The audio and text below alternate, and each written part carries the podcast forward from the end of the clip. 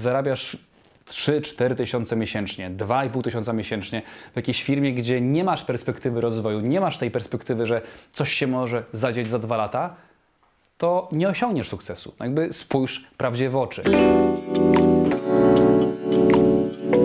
Strach przed odrzuceniem społecznym sprawia, że tkwimy w wyścigu szczurów. To słowa Roberta Kiyosakiego e, i dzisiaj pogadamy o tym, co można wyciągnąć z książki e, Bogaty ojciec, biedny ojciec właśnie pana Roberta Kiyosakiego. Pierwsza lekcja jest taka, że strach i chciwość są najczęściej powodem błędnych finansowych e, decyzji. Chciwość wtedy, kiedy mamy osoby, które już coś zgromadziły, jakiś e, kapitał pieniężny i od razu reinwestują te złe słowo, raczej wydają te pieniądze na jakieś zabawki, na kolejne Samsungi, kolejne iPhony, na kolejne e, jakieś zegarki elektroniczne, kiedy tak naprawdę tego zupełnie nie potrzebują. Z drugiej strony osoby, które nie mają pieniędzy, bardzo boją się, stąd strach, e, zainwestować te pieniądze. Być może odłożyć 5-10 tysięcy, e, założyć własną firmę, zaryzykować. Ten strach przed utratą tych e, środków finansowych jest o wiele mocniejszy niż e, ta pobudka, ta nadzieja do lepszego jutra, do e, własnego biznesu. Także trzeba uważać na te dwa aspekty, jakimi są chciwość oraz strach przed każdą decyzją finansową w naszym życiu. Druga lekcja jest taka, że większość osób sądzi, że aby być bogatym trzeba mieć jakiś ukryty talent albo wyjątkowe zdolności. To są bzdety, bo mm, znane są i to szeroko znane, historie sportowców e, czy aktorów,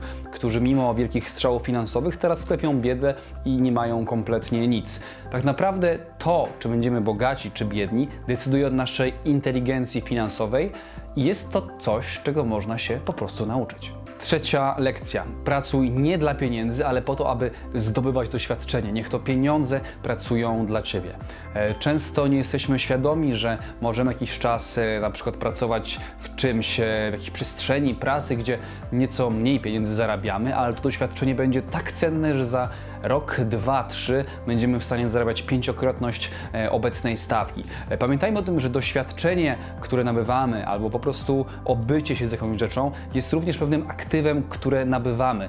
Nie posiłkujmy się tylko tym wektorem, że tam jest więcej kasy, a tu mniej, więc idę tam. Niekoniecznie to jest ten game changer, na którym nam zależy. E, pomyślcie, czy być może e, ktoś nie proponuje Wam ekstra pracy, może nie finansowo, ale doświadczenie oraz ludzi, których tam poznacie, które sprawią, że za te 5-6 lat, a może nawet krócej, uda Wam się osiągnąć takie zarobki, o których zawsze marzyliście.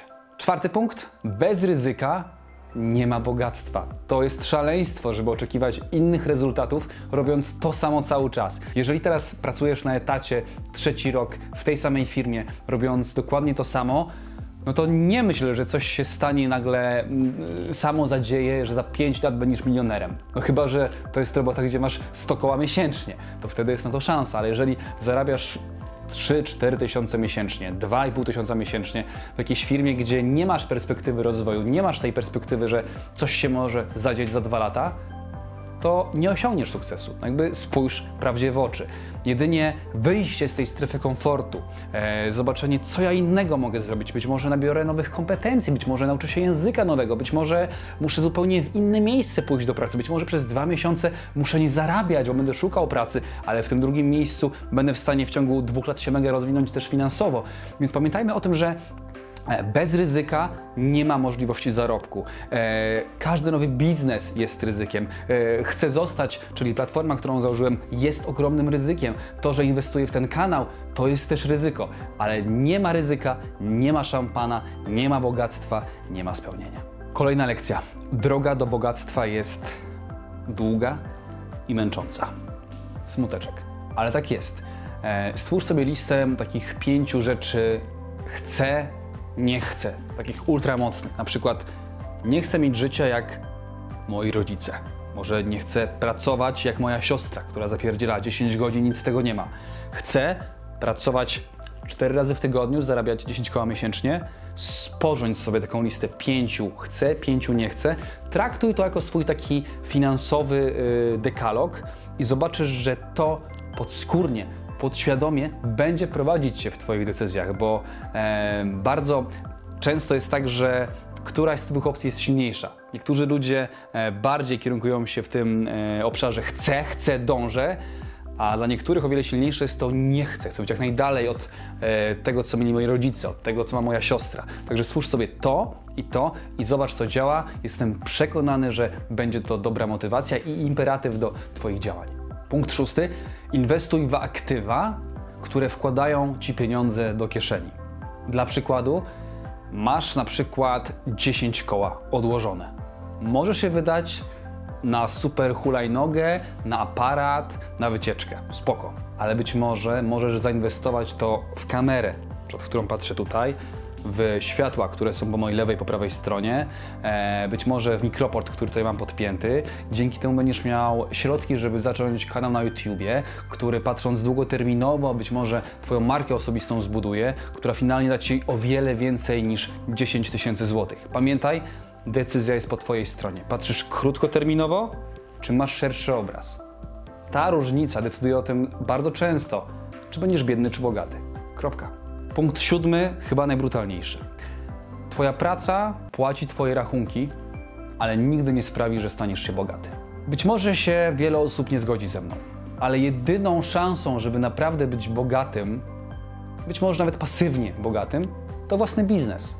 Będąc na etacie możemy zarabiać godziwie, e, będzie nas stać na, na wakacje, być może nawet dwa, trzy razy do roku, na dobry samochód, ale nigdy prawdopodobnie powtarzam, nie e, osiągniemy tej wymarzonej e, finansowej swobody, wolności e, finansowej. Także ja rekomenduję wszystkim, którzy mają na tyle jeszcze nadziei, odwagi, siły, motywacji, żeby spróbować sił we własnym biznesie. Jest to droga nie usłana różami, raczej takimi kamieniami z wypustkami w kształcie ciernia, ale finalnie można się przyzwyczaić i naprawdę uważam, że warto zaryzykować z własnym biznesem. Mówię to jako aktor, który na tę chwilę ma e, trzy firmy, w tym e, dwie spółki ZO, e, więc jak widać wszystko, wszystko jest możliwe.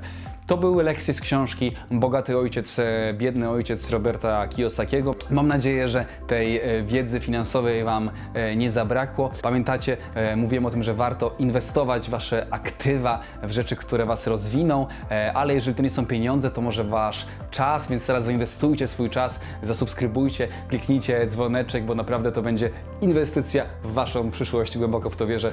Do zobaczenia, cześć.